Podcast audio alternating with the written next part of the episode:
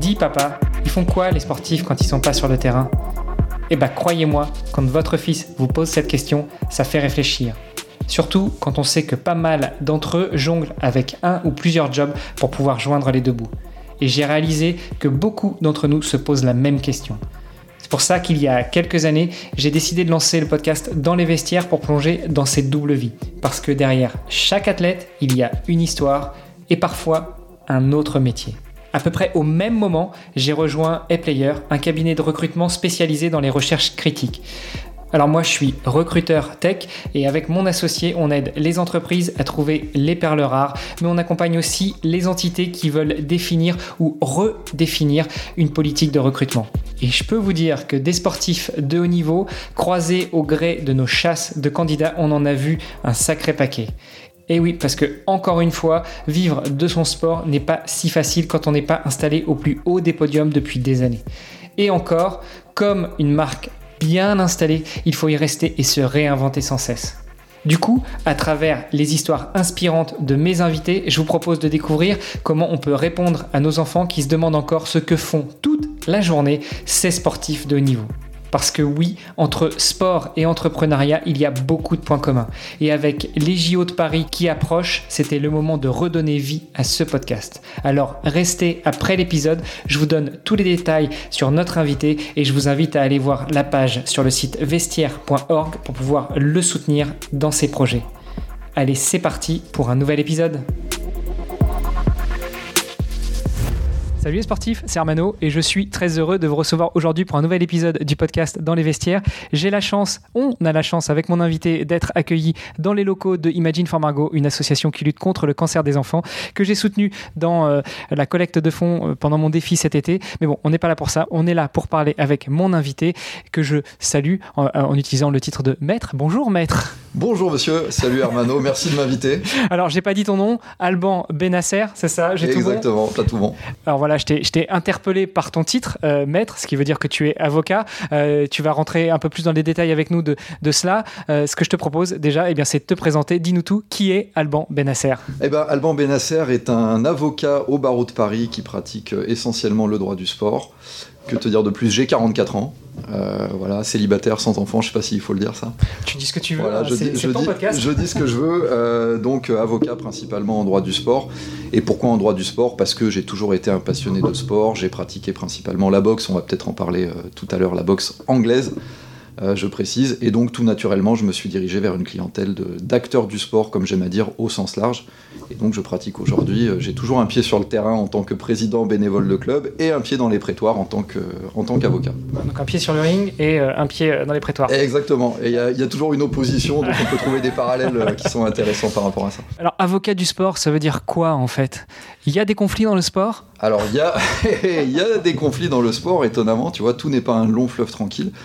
Mais ça veut dire surtout que mon activité dominante, elle va concerner le droit du sport qui est codifié, en tout cas en France par le Code du sport, et puis des acteurs du sport au sens large avec des problématiques qu'ils peuvent rencontrer, euh, droit du travail, droit fiscal. Donc si tu veux, le droit du sport, comme j'aime à dire, c'est un droit un petit peu sectoriel, c'est-à-dire qu'il va concerner les sportifs, mais pas que.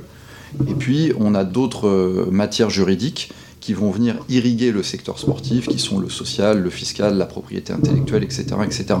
Donc en réalité, le droit du sport, c'est juste appliquer des règles juridiques à un secteur d'activité qui est le secteur sportif, et ça donne des avocats en droit du sport. Oui, et puis on parle de droit du sport comme on pourrait parler d'autres droits, mais le droit, le fait d'être avocat, ça ne veut pas forcément dire aller au conflit, ça peut aussi, et tout simplement dire, être conseil d'acteur du sport. Je t'imagine euh, avocat en droit du sport, ça veut dire que tu peux aussi être compétent pour assister un sportif ou une sportive de haut niveau qui va avoir besoin d'un conseil pour rédiger un contrat de sponsoring, pour rédiger un contrat avec un mécène, ce genre de choses. Exactement, mais tu as tout dit en fait. L'activité d'avocat, elle est, euh, séparée. Alors, euh, on va pas faire de pourcentage parce que chacun a son style, mais effectivement, tu as une activité de conseil et et ou d'ailleurs une activité de, contentieux. Et en réalité, euh, la, fa la, face émergée de l'iceberg, c'est euh, la partie conseil. Donc c'est comment on va prévenir le contentieux. On va éviter justement d'aller dans les prétoires pour euh, se taper dessus comme on se taperait dessus sur un ring. Et on va essayer de faire en sorte que tout le monde en sorte par le haut. Donc ça, c'est la partie conseil. Et tu as aussi toute la partie... Bah, que tu as évoqué, c'est-à-dire la préparation de, de, de partenariats, des statuts de création de société, parce qu'on a des sportifs de haut niveau aujourd'hui qui sont comment te dire, qui sont très aguerris et très affûtés, notamment sur l'après-carrière et qui prépare la suite par des créations de sociétés, euh, par des pactes d'associés, des rédactions de statuts, etc. etc. Donc euh, c'est des choses moi sur lesquelles je suis amené euh, aussi à intervenir. Donc en fait c'est extrêmement vaste le métier d'avocat en droit du sport et c'est pas uniquement le, contentieux. En plus, pour terminer là-dessus, avec des spécificités qui sont que le droit du sport il est transnational comme tu, comme tu le sais. On a le tribunal arbitral du sport qui est à Lausanne et qui joue un rôle extrêmement important. Et donc ça a créé des règles spécifiques. On a le CNOSF aussi avec un préalable de conciliation. Donc il y a des procédures qui sont extrêmement particulières. Euh, et donc voilà, ça fait une grosse activité pour l'avocat que je suis. Bon, et moi, quand j'entends parler de droit du sport, j'imagine aussi toutes ces affaires liées au dopage. Est-ce que là, c'est droit du sport? Est-ce que c'est du pénal? Alors, évidemment, je t'embête, mais c'est pour apporter quelques précisions. Je te donne plein de perches. Euh, est-ce que c'est du civil? C'est quel type de droit euh, quand on est confronté à des problèmes de dopage? Eh ben alors, c'est une autre spécificité, si tu veux, du, du droit du sport, parce qu'en plus d'être un droit donc sectoriel, comme on vient de le dire, qui, qui s'applique principalement au secteur du sport au sens large. C'est aussi un droit euh, transnational euh, avec ce qu'on appelle la lex sportiva, qui est une espèce d'ordre juridique euh, sportif, tu vois, qui dépasse les nations. Ça, c'est dû au, caractère international du sport avec des compétitions telles que les Jeux Olympiques, euh, entre autres. Je vois pas de quoi tu parles. Eh ben, On est en 2024 à Paris, je ne vois pas de quoi tu parles. Il y a une petite ville euh, dans cette bonne vieille Gaule, tu vois, euh, au centre un petit peu, et qui s'apprête à recevoir un événement de, dimension internationale, apparemment. Je ne sais pas si on est prêt, ça c'est un autre débat, mais en tout cas, il, devrait se produire cet été. Et donc, la dimension internationale des compétitions fait que bah, les règles non seulement les règles du jeu, les règles techniques, mais aussi les règles juridiques euh, s'appliquent de manière transnationale et transfrontalière. Et c'est la raison pour laquelle, d'une part, la justice privée, euh, avec l'arbitrage du tribunal arbitral du sport, a une, grosse importance.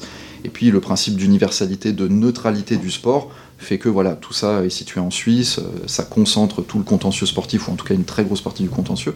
Et donc pour répondre à ta question sur le dopage, en fait, le dopage répond exactement au même mécanisme, c'est-à-dire que tu as l'agence mondiale antidopage qui décline un certain, nombre, un de règles qui ont vocation à s'appliquer là encore de manière transnationale et ensuite les agences nationales déclinent leurs propres règles et ça fait que ce sera retranscrit en droit national. Donc euh, la réponse à ta question, c'est des règles civiles avant tout.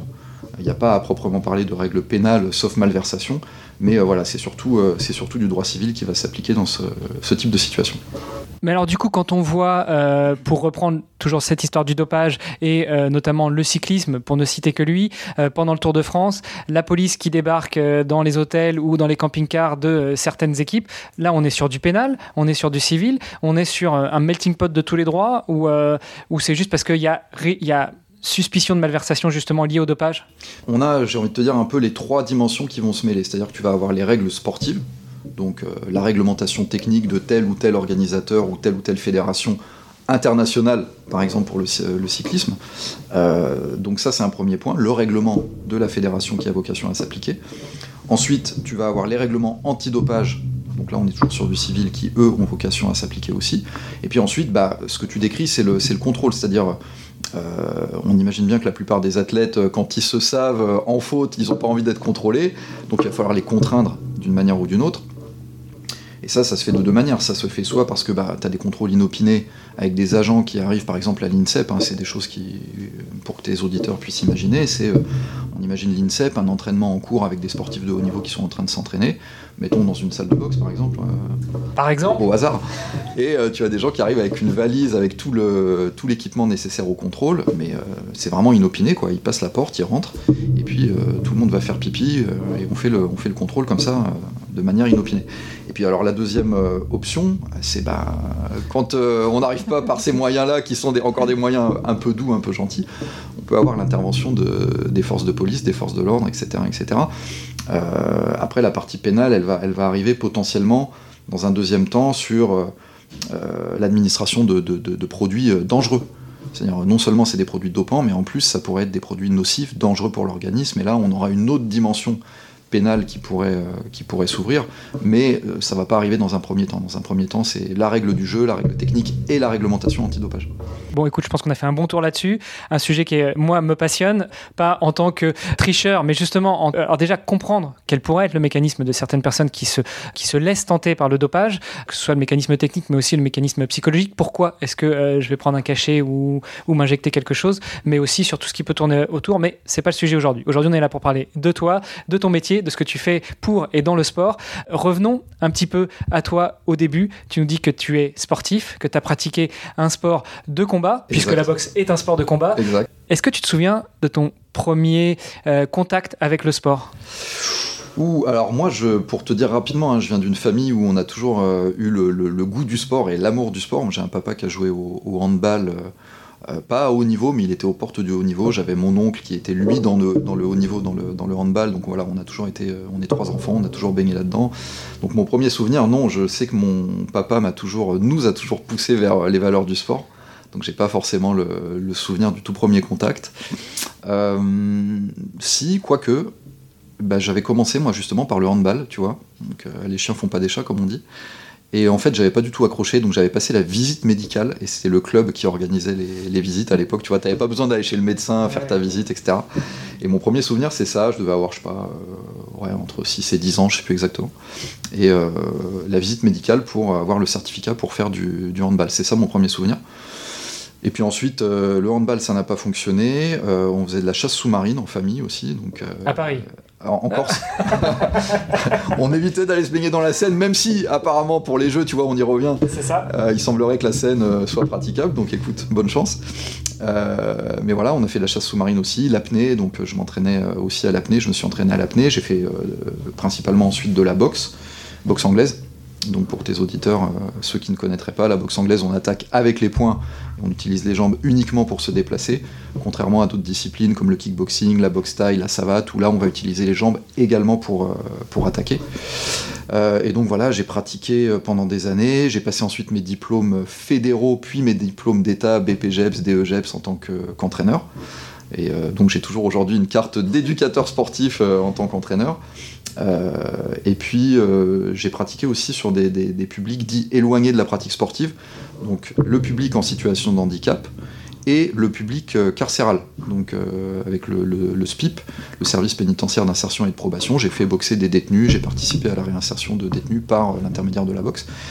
J'ai été, je suis toujours président de, club, président bénévole, donc dirigeant, et puis j'ai été formateur pour la Fédération française de boxe, euh, secrétaire général de comité régional et président de comité départemental. Donc j'ai vu les instances et les coulisses euh, des organes déconcentrés d'une fédération olympique telle que la fédération de boxe. J'ai mon avis sur le sujet, mais euh, bon, peut-être qu'on pourra en parler par la suite.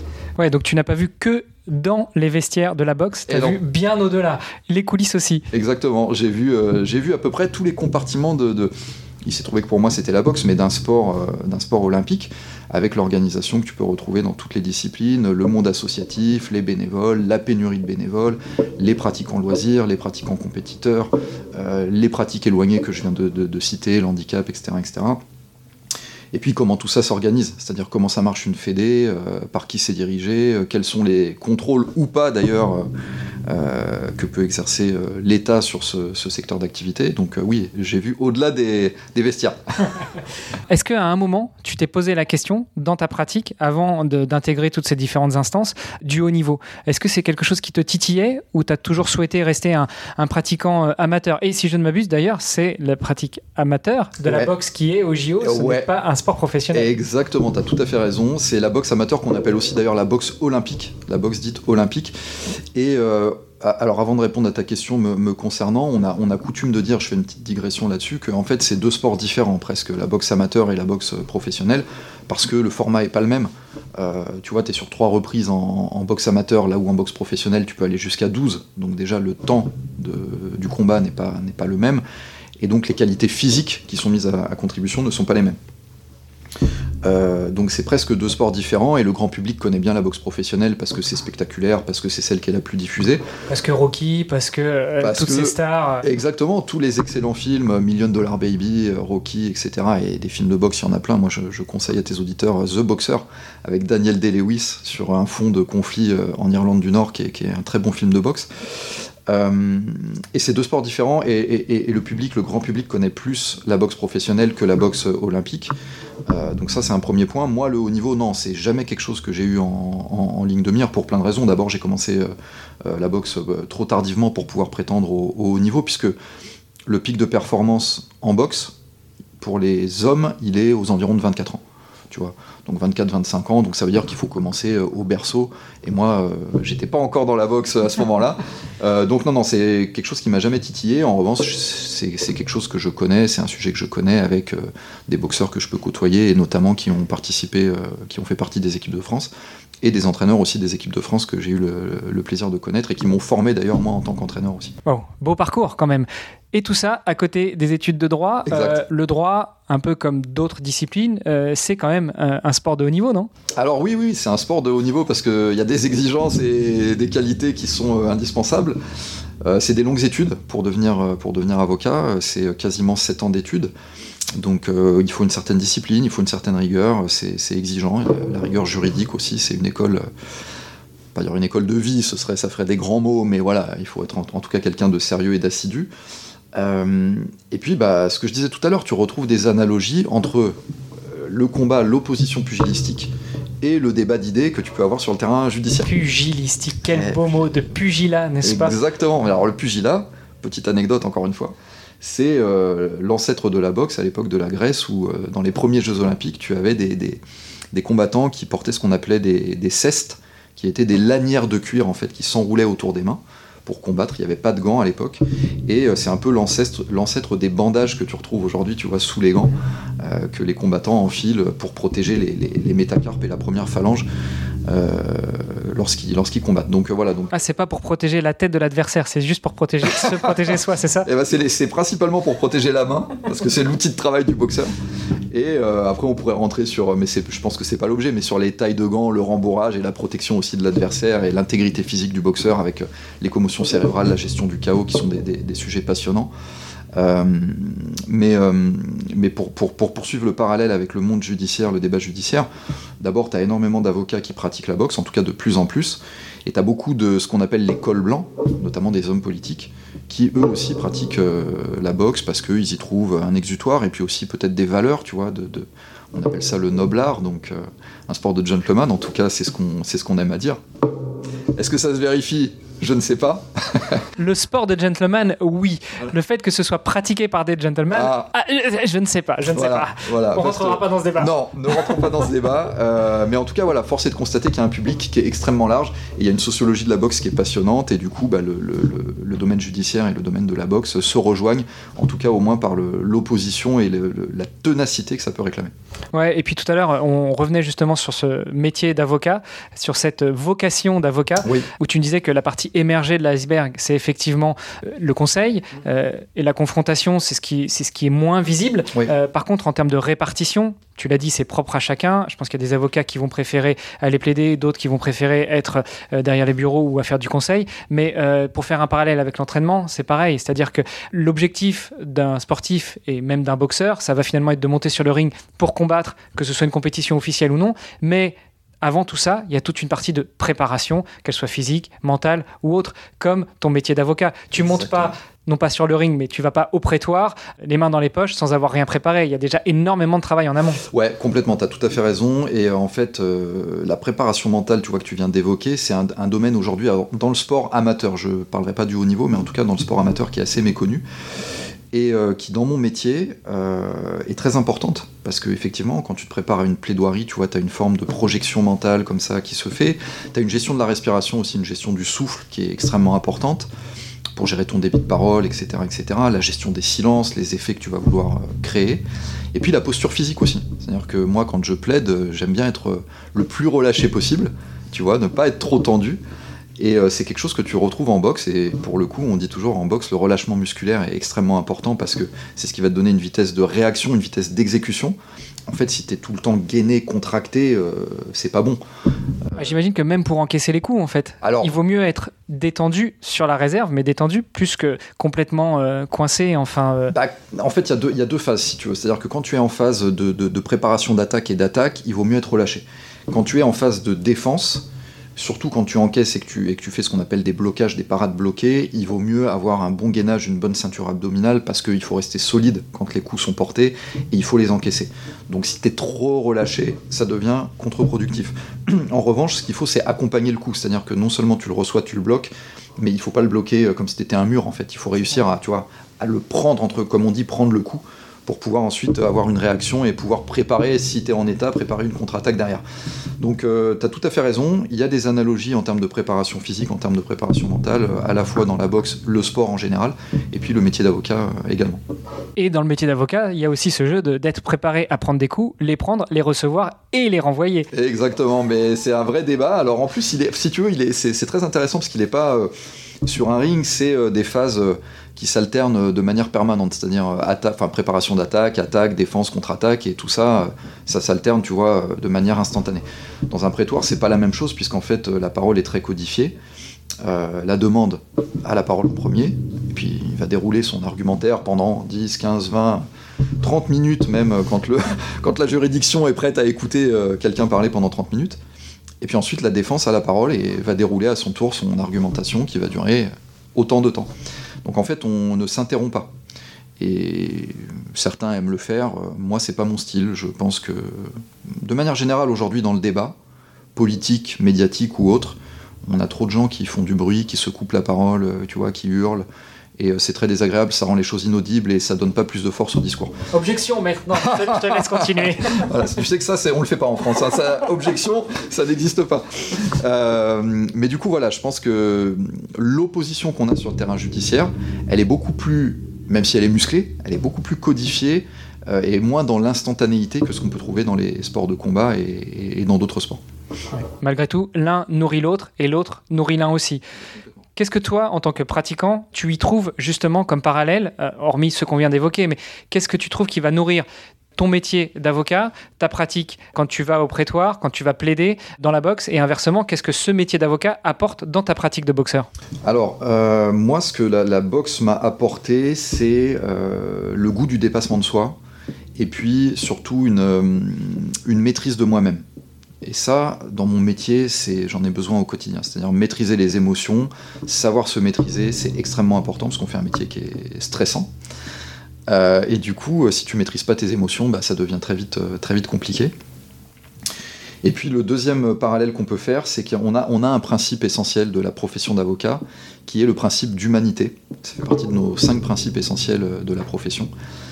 Et la boxe, je trouve, est un, un- un vecteur d'humanité. C'est-à-dire que, enfin, la boxe et le sport en général, c'est-à-dire que quand tu es dans une pratique sportive, on est tous réunis, et puis tu vois, euh, il n'y a plus de, de- de- de catégories sociales, en tout cas, elles sont moins visibles peut-être que, que dans d'autres circonstances. Euh, Il n'y a plus de distinction de religion euh, ou autre, hein, tu vois. De on couleur, d'origine, de race, de, de tout ce qu'on Exactement. veut. Exactement. Et cette universalité du sport, tu vois, c'est ce qui rend les choses euh, belles. Et c'est ce qui nous réunit en, humanité. En tout cas, moi, c'est ce que c'est ce que je pense. Et donc, euh, ça tombe très bien parce que le principe, l'un des principes de la profession, c'est le principe d'humanité. Donc toi, tu commences à pratiquer la boxe en parallèle de tes études. Et puis, comme ton objectif de haut niveau, c'était dans les études et dans la profession d'avocat et non pas dans le sport, qu'est-ce qui t'amène justement à aller vers d'autres choses dans le sport, que ce soit intégrer des instances, que ce soit proposer le sport dans d'autres circonstances, comme par exemple aux personnes qui sont éloignées de la pratique? Qu'est-ce qui fait que tu vas dans cette orientation-là euh, plutôt que d'aller sur la entre guillemets simple pratique? D'abord parce que mon club avait décelé chez moi des qualités euh, pédagogiques euh, et ils estimaient que je pourrais être un bon, euh, un bon entraîneur. Ça, c'est une première chose. Ensuite, mon tempérament. Voilà, je te parlais d'humanité. Je suis plutôt quelqu'un de, sociable, qui va vers les autres, qui aime échanger, et puis surtout d'altruiste. Tu vois, j'aime bien aider les gens. Encore une fois, je suis pas l'abbé Pierre, hein, mais à, mon petit niveau et à ma manière et sans prétention. Tu n'es pas l'abbé Pierre, tu es l'abbé Nasser, c'est ça? Oh, pas mal, pas mal. Euh, et donc, euh, c'est ces qualités-là, je pense, qui ont fait que, voilà, naturellement, euh, quand la pratique ne me, passionnait plus, je me suis tourné plus vers, l'entraînement. Donc ça, c'était intéressant. J'aimais encadrer, j'aimais transmettre aussi le, ma compétence et mon, et mon savoir. et puis, bah, ensuite, si tu veux, tu te prends au jeu, c'est-à-dire que les choses se font sans que tu y réfléchisses vraiment, tu vois c'est des opportunités qui se présentent à toi, mais c'est pas des choix volontaires que tu fais. Et donc de fil en aiguille, j'étais entraîneur, j'ai entraîné, euh, puis l'idée m'est venue de créer mon propre club, donc je suis devenu président de club, j'ai créé une association, et puis une deuxième, et puis une troisième, et puis j'ai rencontré des élus dans des municipalités qui ont vu comment je travaillais, qui m'ont fait confiance, qui m'ont ouvert d'autres portes, etc., etc. Et puis la fédération elle-même, la, fédération de boxe, à un moment, m'a proposé d'être formateur, considérant là encore que j'avais des qualités pédagogiques. Et puis de formateur, euh, j'ai été invité à intégrer des instances, etc. Donc c'est le, hasard en fait des rencontres hein, pour répondre à, ta question. Moi, j'avais jamais euh, pensé euh, un jour être dans les coulisses et sortir des vestiaires pour reprendre la comparaison que tu faisais tout à l'heure. Pour moi, j'étais voilà content de, de venir transpirer, pratiquer mon sport. J'y prenais du plaisir, je rencontrais des gens, il y avait une bonne ambiance, la camaraderie mais euh, jamais j'aurais pensé intégrer les, instances et ça s'est fait un peu euh, entre guillemets par hasard de la vie. Et est-ce que là aussi tu fais des parallèles entre euh, ces instances que tu as intégrées et les rôles que tu y as joués, ton métier d'avocat et le sport que tu pratiques? Je pense que le, si tu veux, on perd aujourd'hui de plus en plus et je, et je le regrette le goût du débat. On a évoqué tout à l'heure la discussion, le débat, etc., etc. Euh, on n'arrive plus à s'écouter, on est dans des sociétés qui sont en tension, où il y a beaucoup de violence larvée, tu vois, d'agressivité, etc., etc. On le, sent tous intuitivement, voire même on le constate. Et donc euh, le point commun, moi, que je verrais, c'est euh, le métier d'avocat, c'est un métier de débat, évidemment. Et les instances fédérales, c'est théoriquement le lieu d'une expression démocratique. J'aime le théoriquement. On n'est pas forcément là pour faire de la polémique, mais si tu veux, on pourra en parler. Mais je, si tu veux, euh, j'exprime un avis qui n'engage que moi. Voilà. Il euh, n'y a pas de polémique dans ce que je dis, mais au-delà de ça, je veux dire, euh, le législateur s'est emparé de la question, puisque la loi du 2 mars 2022 sur la démocratisation du sport en France est faite justement pour renforcer le, processus démocratique, la transparence, comment dire, dissuader les présidents de fédération de cumuler des mandats pendant trop longtemps, etc. etc. Et en réalité, c'est une très bonne chose. parce que, bah voilà, théoriquement, ça devrait être le lieu d'une expression démocratique où tous les pratiquants devraient être représentés. Et depuis le 1er janvier 2024, nous avons les commissions des athlètes de haut niveau au sein des fédérations. Donc les fédérations ont l'obligation aujourd'hui, en leur sein, d'avoir une commission des athlètes de haut niveau. Parce que c'est une aberration. Je veux dire, tu connais le rôle des athlètes de haut niveau dans la pratique sportive. Ben, ils n'avaient pas de commission qui les représentait au sein des instances, par exemple. Donc leur voix n'était pas portée euh, au plus haut niveau des fédérations. Et donc, pour conclure là-dessus, tout ça pour te dire que le, parallèle pour moi, c'est ça. C'est vraiment le débat d'idées, c'est vraiment l'échange et euh, l'expression d'une forme de, finalement de démocratie euh, bah, qu'on devrait avoir euh, partout, y compris dans le sport.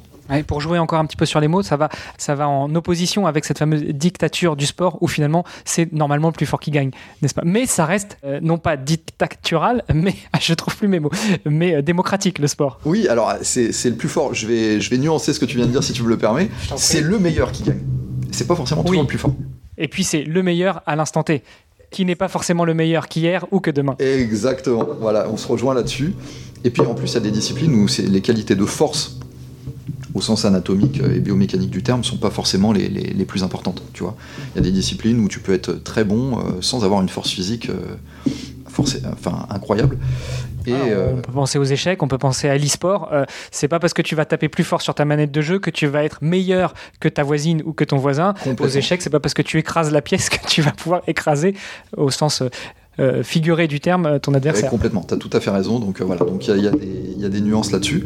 mais oui, oui, et puis l'expression démocratique, évidemment, elle est extrêmement importante et ça évite, comme tu dis, qu'on ait seulement l'expression du du plus fort ou du plus bruyant qui, euh, qui soit amené à, s'exprimer et que bah, finalement chacun puisse avoir son mot à dire. Et même d'ailleurs dans le, euh, je fais une petite digression rapide là-dessus, mais dans le, euh, comment dire, l'expression des clubs, tu vois, c'est-à-dire que l'élection des présidents de fédération, aujourd'hui, on a une diversité d'une fédération à l'autre, alors qu'en réalité, il faudrait que les clubs puissent voter de manière directe. Et là encore, le législateur s'est emparé du sujet, et dans l'avenir, c'est ce qui devrait se produire avec une représentation directe des clubs euh, au moment des élections. Alors, pour faire une petite digression sur le début de cet épisode, euh, quand le législateur s'empare de ces sujets-là, on est sur du droit du sport ou on est sur un autre type de droit? On est alors on est sur euh, du droit du sport parce que de facto, ça va toucher la sphère sportive, et la plupart du temps, ce sera codifié d'ailleurs dans le dans le, code du sport.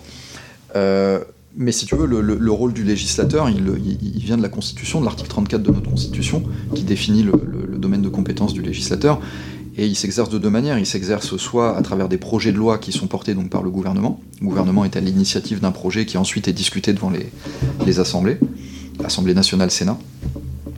Ou, deuxième façon, euh, la proposition qui est euh, l'émanation d'un parlementaire euh, qui, lui, va proposer, alors souvent c'est des effets de communication, mais pas que, il y a des gens qui portent des, convictions, et, tant mieux, et qui va proposer donc une loi et qui sera également débattue devant les assemblées, et pour ensuite peut-être être, promulguée. Puis on élude aussi tout ce qui descend de l'Europe, mais bon, dans, tous les cas, si, si c'est un règlement européen, après ça doit être transcrit dans le droit national, donc dans tous les cas, ça vient de, de l'État.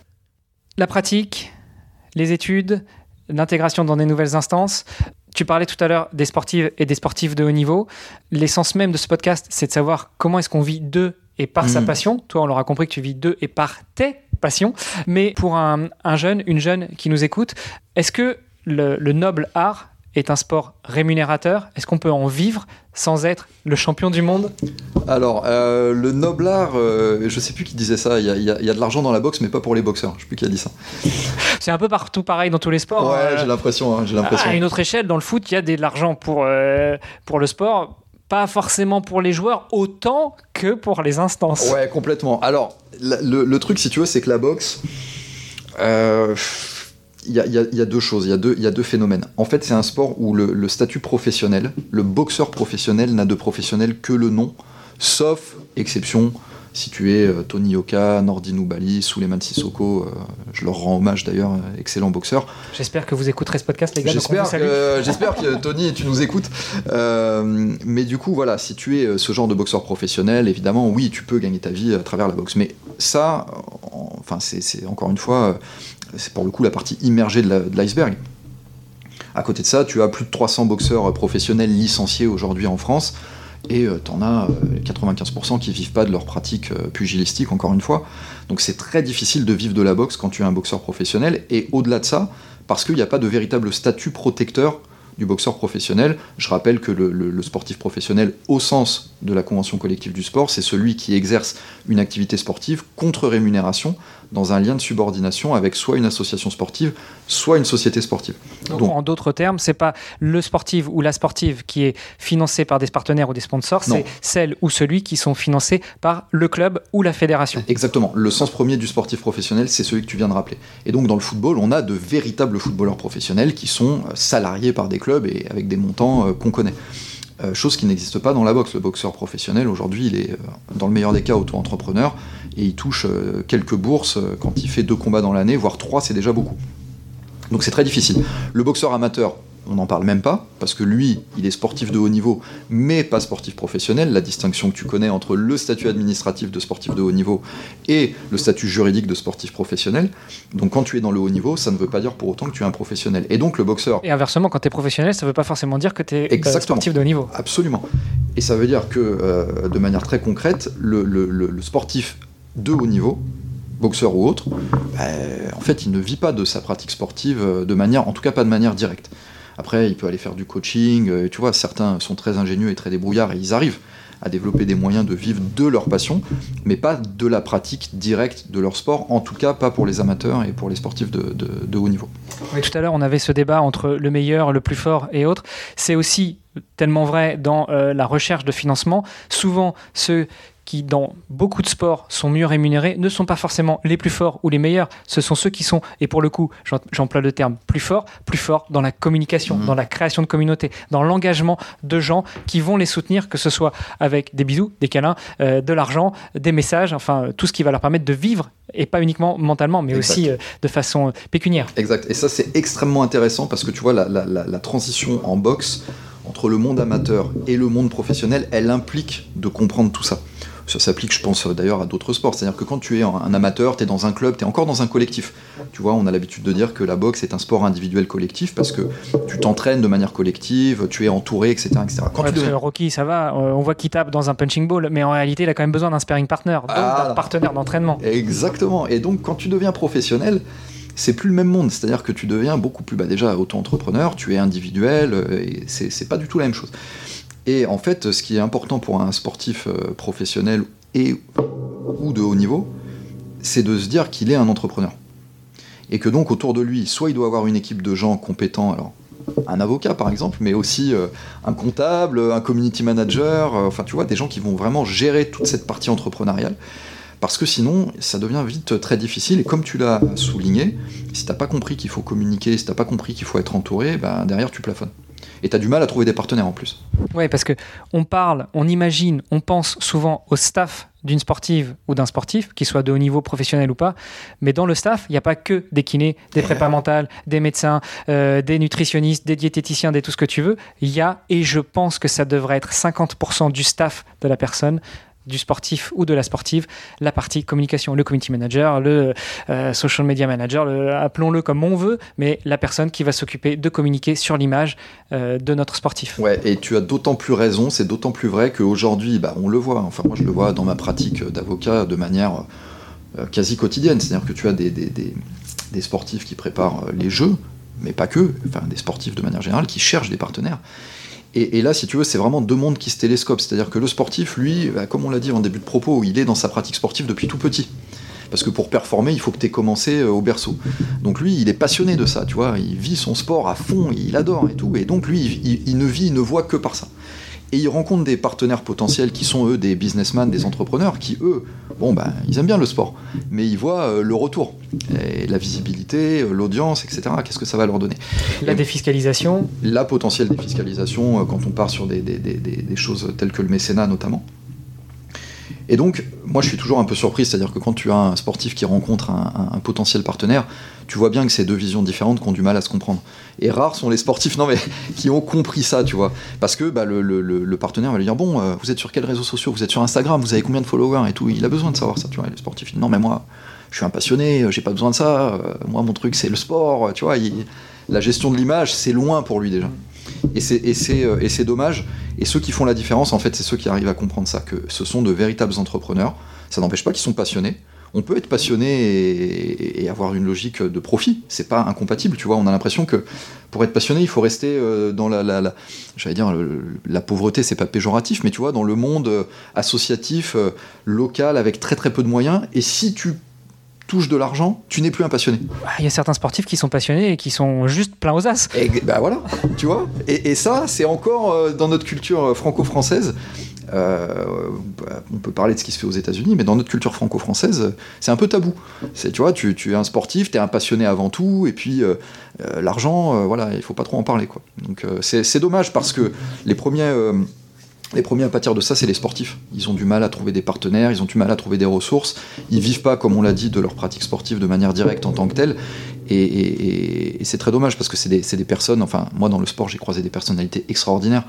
Et les voir comme ça, euh, vivoter, euh, chercher des ressources, galérer, ça fait mal au cœur, quoi. Tu te dis, euh, il mériterait tellement d'être plus accompagné et plus mis en lumière, et avec des gens comme toi qui, le font euh, par un média, par exemple, et ben voilà, c'est toujours un plus.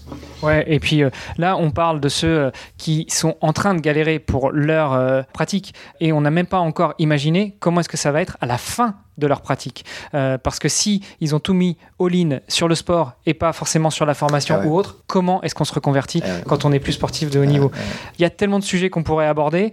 Euh, on va peut-être pas faire un épisode de deux heures non plus. en tout cas, moi ça me plairait, hein, mais, mais euh, on va peut-être on va peut-être raccourcir un peu. Je parlais du staff tout à l'heure. Comment est-ce qu'un avocat, justement, comme toi, là-dessus, que ce soit en droit du sport ou euh, en droit du travail, comme c'est ta spécialité aussi, peut intervenir, que ce soit dans le conseil ou après dans un éventuel conflit, surtout dans cette année olympique? Parce qu'il y a une chose qui euh, m'importe de le dire, euh, là on parle de la communication pour les sportifs. Il faut que les sportifs comprennent que finalement, ce qu'ils ont, à ce qu'ils ont à échanger, ce qu'ils ont à vendre à des potentiels partenaires, c'est leur image et le retour sur investissement. Mais on parle de ce retour sur investissement en année olympique. On a une, un freeze, euh, enfin, on a un moment où les sportifs olympiques sponsorisés ne peuvent plus faire la promotion de leur partenaire, à moins que ce partenaire soit un partenaire officiel des Jeux Olympiques. Et à mon avis, quand il est déjà partenaire des Jeux Olympiques, il n'a pas non plus encore un autre billet à mettre euh, sur des personnes individuelles. Donc c'est un point aussi qu'on doit aborder. Et ça, ça relève aussi du droit du sport. Ouais, complètement. Ça, c'est ce que tu, ce que tu évoques là, c'est la règle 40 de la charte olympique. Et euh, qui, codifie la communication des, des, sportifs durant la période, la période des Jeux. Bon, c'est des règles extrêmement complexes, donc euh, je ne vais pas rentrer dans le détail. D'abord, ce serait long et pour les, pour les auditeurs, ce serait pas forcément intéressant. Mais en gros, ce qu'il faut retenir à l'esprit, c'est ça c'est que le sportif, pendant la période des Jeux, celui qui participe au jeu n'est pas libre de communiquer euh, sur ses partenaires comme il le voudrait. Ni le, sportif, ni le partenaire. C'est ce que j'allais te dire. À l'inverse, le partenaire, euh, sauf s'il est partenaire officiel, est très très très restreint sur la communication qu'il peut faire et ça peut donner lieu à des actions euh, judiciaire et l'utilisation des emblèmes olympiques aussi euh, en contrefaçon, etc. Tout ça est très encadré. Euh, donc la problématique c'est ça, c'est que le, sportif aujourd'hui, la communication elle est cruciale. En même temps, quand il fait les Jeux Olympiques, bah, il est contraint, il est contrôlé dans sa, communication.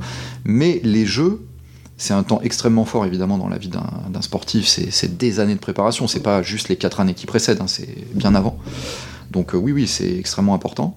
Mais au-delà de ça, euh, une fois que les jeux sont finis, il aura besoin, et tu l'as dit, l'après-carrière, il aura besoin de penser, d'anticiper et de communiquer de toute façon.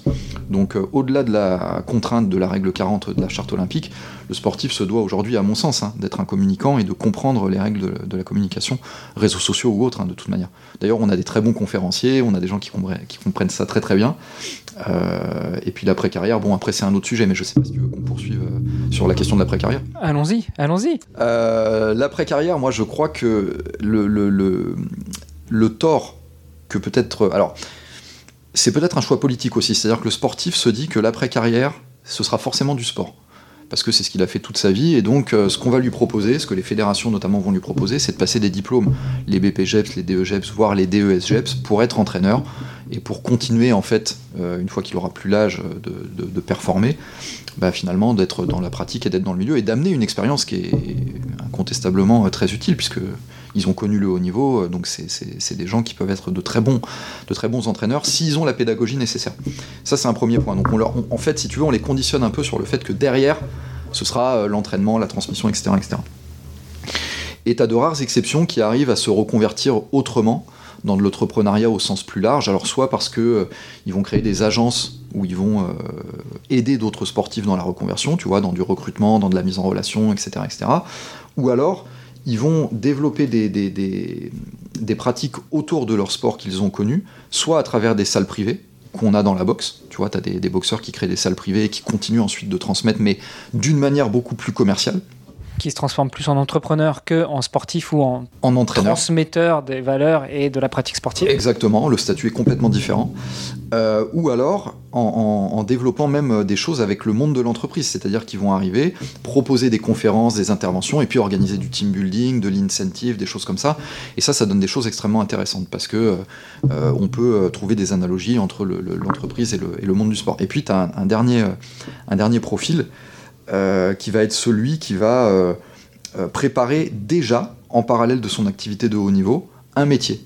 Donc il est dans une entreprise comme un salarié lambda, il a ce qu'on appelle un contrat d'insertion professionnelle, ça c'est un dispositif aussi qui est très intéressant à comprendre et qui fait qu'en fait le sportif va travailler comme un salarié lambda, avoir un aménagement de son temps de travail, donc il travaille dans une banque par exemple, et puis on lui permet d'aller s'entraîner, d'être mis à disposition de sa fédération pour les compétitions, les stages, les préparations, etc. etc. Et donc, l'employeur va toucher une contrepartie financière de la part de l'ANS, l'Agence nationale du sport, qui va compenser en fait ce temps que le sportif ne va pas passer dans l'entreprise. Donc ça, beaucoup d'athlètes de haut niveau devraient s'intéresser à ça parce que non seulement ça leur permet d'avoir une stabilité financière, ça leur permet d'apprendre un métier et d'être un salarié finalement dans un secteur qui n'a rien à voir avec leur pratique sportive, et puis aussi de préparer bah, une carrière à plus long terme. C'est-à-dire qu'ils sont dans une banque, pour poursuivre mon exemple, et ben, au-delà des Jeux Olympiques ou de leurs échéances, ils seront toujours dans cette banque, ils évolueront, ils graviront les échelons et ils, pourront faire carrière aussi euh, là-dedans. Depuis 2012, en tout cas en France, ça permet aussi de préparer l'avenir, mais l'avenir encore plus lointain que la reconversion, la retraite, ils marquent des points, enfin cotisent pour la retraite, euh, que ce soit d'un point de vue point pour la retraite, d'un point de vue temps de travail et d'un point de vue rémunération aussi, chose qui n'existait pas avant 2012. exact, le régime de retraite, voilà, ça c'est encore, enfin, qui n'existait pas. C'est-à-dire que tu as une distinction, je fais très très vite là-dessus, entre ceux qui ont été sportifs de haut niveau avant 2012 sur les listes ministérielles et ceux qui l'ont été après. il y a une distinction là-dessus sur l'acquisition des trimestres, les rachats de trimestres, etc. Mais ceux qui voudront des renseignements m'appelleront. Mais en tout cas, voilà, y a, tu as raison, il y a une distinction par rapport à, la date de 2012. Bon, tu parles de CIP, de ces conventions d'insertion professionnelle, et c'est là aussi que toi, en tant qu'avocat spécialisé dans le droit du sport, tu interviens pour accompagner des sportifs, des sportifs de haut niveau qui doivent euh, mettre en place, relire, euh, faire signer ce type de convention avec des entreprises, avec l'État. Exactement. C'est des conventions en plus qui sont complexes parce qu'elles sont multipartites, euh, elles sont à minimum, à minima tripartites, elles peuvent même être quadripartites. Tu peux avoir la fédération elle-même qui va être partie à la, convention. Donc en général, les parties, c'est euh, l'employeur, l'athlète salarié et puis euh, l'ANS, l'Agence nationale du sport. Donc c'est des conventions complexes et euh, moi j'accompagne effectivement des, athlètes dans ce genre de, schéma juridique et puis aussi des employeurs. Parce que l'athlète, l'ANS par exemple, tu dis l'ANS, il sait ce que c'est une banque, tu dis l'ANS, euh, tu vois, ils froncent les sourcils un peu. Donc ils ont encore plus besoin, les employeurs peut-être, d'être accompagnés et qu'on leur explique euh, comment ça se passe ce genre de, convention. Et c'est aussi mon métier. Ouais, tu es le tiers de confiance. Euh, tu viens aussi les aider pour que tout ça se passe aussi dans un esprit d'apaisement. Tu es en fait l'arbitre, pour reprendre euh, l'analogie avec le ring, tu es l'arbitre qui va s'assurer que tout se passe bien et que les coups soient distribués selon les règles et pas euh, de mauvais coups en dessous de la ceinture. Tu as, tu as tout résumé, c'est exactement ça. Super. Alban, j'ai l'habitude de finir ce podcast avec deux questions à mes invités. La première, si on pouvait être dans un monde euh, idéal mais euh, parallèle. Euh, si tu pouvais te projeter à côté du petit Alban qui va monter pour la première fois sur le ring, faire de la boxe, euh, que lui te connaisse, sache exactement toute la vie que tu as vécue depuis ce moment-là où tu le rencontres, qu'est-ce que tu penses que lui te dirait en te voyant? Il dirait je sais pas ce que je veux faire, je sais pas ce que je vais faire. Il serait dans l'incertitude mais qui est propre au monde du sport en fait. Enfin tu le sais hein, quand tu t'engages dans une démarche sportive et compétitive de surcroît, il y a toujours de l'incertitude. Donc euh, il aurait certainement cette euh, inquiétude euh, propre à l'enfance aussi et cette innocence en même temps. et puis la deuxième partie de la question, c'est qu'est-ce que moi je lui dirais? Bah, On peut rebondir là-dessus. Effectivement, qu'est-ce que toi tu lui dirais quand lui te dirait Waouh, c'est génial ce que tu as fait, mais je sais pas ce que je vais faire, je sais pas comment je vais le faire. Toi, du coup, tu devrais lui répondre. Donc, qu'est-ce que tu lui dirais? Je lui dirais ne t'inquiète pas, ça va bien se passer. et surtout, et surtout, non, je lui dirais surtout plus sérieusement, je lui dirais ne lâche pas, lâche rien c'est une école de la vie en général, euh, tous autant qu'on est, euh, quand on a un projet, il faut, il faut, il faut travailler. J'allais dire charbonner pour reprendre un terme cher à certains, mais voilà, on n'a rien sans rien, le travail paye. Et il faut pas s'inquiéter, euh, ça se passera bien et il faut continuer, voilà, il faut pas lâcher. Comme tu seras boxeur, tu vas prendre des coups, mais t'inquiète pas, tu pourras les rendre. Exactement, mais voilà, c'est une école de la vie, c'est un très beau sport, et, et, la vie c'est ça, tu prends des coups, tu te relèves, il faut jamais lâcher parce que bah parce que voilà on n'en a qu'une quoi tu vois je fais un peu de la philosophie mais euh, on est là pas longtemps et il faut se donner les moyens il faut il faut travailler et c'est ce que je fais moi aussi quand j'entraîne des enfants et tu vois aujourd'hui je suis encore dans les clubs et, j'entraîne des, petits j'essaye de leur transmettre ça je pense qu'il y a un rôle éducatif dans le sport qui est, très important et tu vois je me dis ta question elle est, géniale parce que il m'arrive de me dire des fois bah, ces enfants là ces jeunes si un jour, dans 5, 10, 15, 20 ans, ils repensent à moi, tu vois, ils ont une petite pensée, ils se diront, tiens, il m'a amené quelque chose, un petit truc, tu vois, dans ma vie de femme, dans ma vie d'homme, et ben c'est une mission accomplie. Top. Et pour terminer, eh ben, euh, tu es avocat spécialisé en droit du sport, avocat spécialisé en droit du travail. Euh, si on a besoin, en tant qu'athlète, d'être accompagné par un avocat, si on est une entreprise, qu'on a besoin justement d'être accompagné dans la rédaction d'une CIP avec un athlète, où est-ce qu'on te rejoint, où est-ce qu'on te contacte, où est-ce qu'on te suit? Parce que toi aussi, tu es créateur de contenu. Alors, en plus, je sais pas comment tu fais, je sais pas quand est-ce que tu dors, je sais pas quand est-ce que tu manges, mais toi aussi, tu fais des choses. Ouais, je fais pas mal de choses, je dors pas beaucoup. Alors, je vais apporter, si tu me le permets, une précision par rapport à, ton propos, parce que la déontologie de la profession d'avocat fait qu'on ne peut pas dire qu'on est spécialisé si on ne détient pas un certificat de spécialisation. Donc, je ne suis pas spécialisé, toi tu as le droit de le dire, mais moi, je suis obligé de rectifier. Rétablis la vérité, maître. Voilà, monsieur, je suis obligé de dire que je ne suis pas spécialisé. J'exerce de manière dominante, j'ai une activité dominante, une pratique professionnelle dominante en droit du sport et en droit du travail. Et pour répondre à ta question, on peut me retrouver sur les réseaux sociaux, principalement LinkedIn. On peut me trouver sur YouTube avec une chaîne où, comme toi, j'interviewe euh, des acteurs du, sport, euh, qui s'appelle Strategos Avocat, et on peut me contacter par téléphone. Je ne sais pas si j'ai le droit de donner le numéro. Ah, vas-y, tu fais, t'es, chez toi, hein, si t'as pas peur d'être spammé par les amoureux du sport qui nous écoutent. Ah bah si c'est que ça, ça va, tout va bien. Ce sera 06 77 78 29 52, et je répondrai avec euh, grand plaisir. Eh bah dites que vous venez de la part du podcast dans les vestiaires. L'abbé Nasser vous traitera bien. Super, merci beaucoup. Merci beaucoup Alban, bonne continuation. Merci Hermano, merci à toi et à très bientôt. Ciao. Alors on est tous d'accord, chaque athlète a une histoire unique, tout comme Alban Benasser que vous venez d'entendre sur le podcast. Si son parcours vous a inspiré, eh bien rejoignez-nous sur les réseaux sociaux du podcast pour en discuter. Tous les liens sont dans les notes de l'épisode. Pour en découvrir davantage sur Alban et tous les autres sportifs du podcast et les soutenir dans leurs défis, eh bien visitez le site vestiaire.org. On a besoin de vous, chaque euro compte et 100% des dons sont directement reversés aux athlètes. Le podcast Dans les vestiaires met en lumière ces héros du sport et ils ont besoin de votre soutien. Et le plus simple, c'est de partager leurs histoires pour les aider à briller sur la scène internationale. Et puis comme ça, bah, tout le monde fera un peu partie de cette superbe aventure sportive et philanthropique.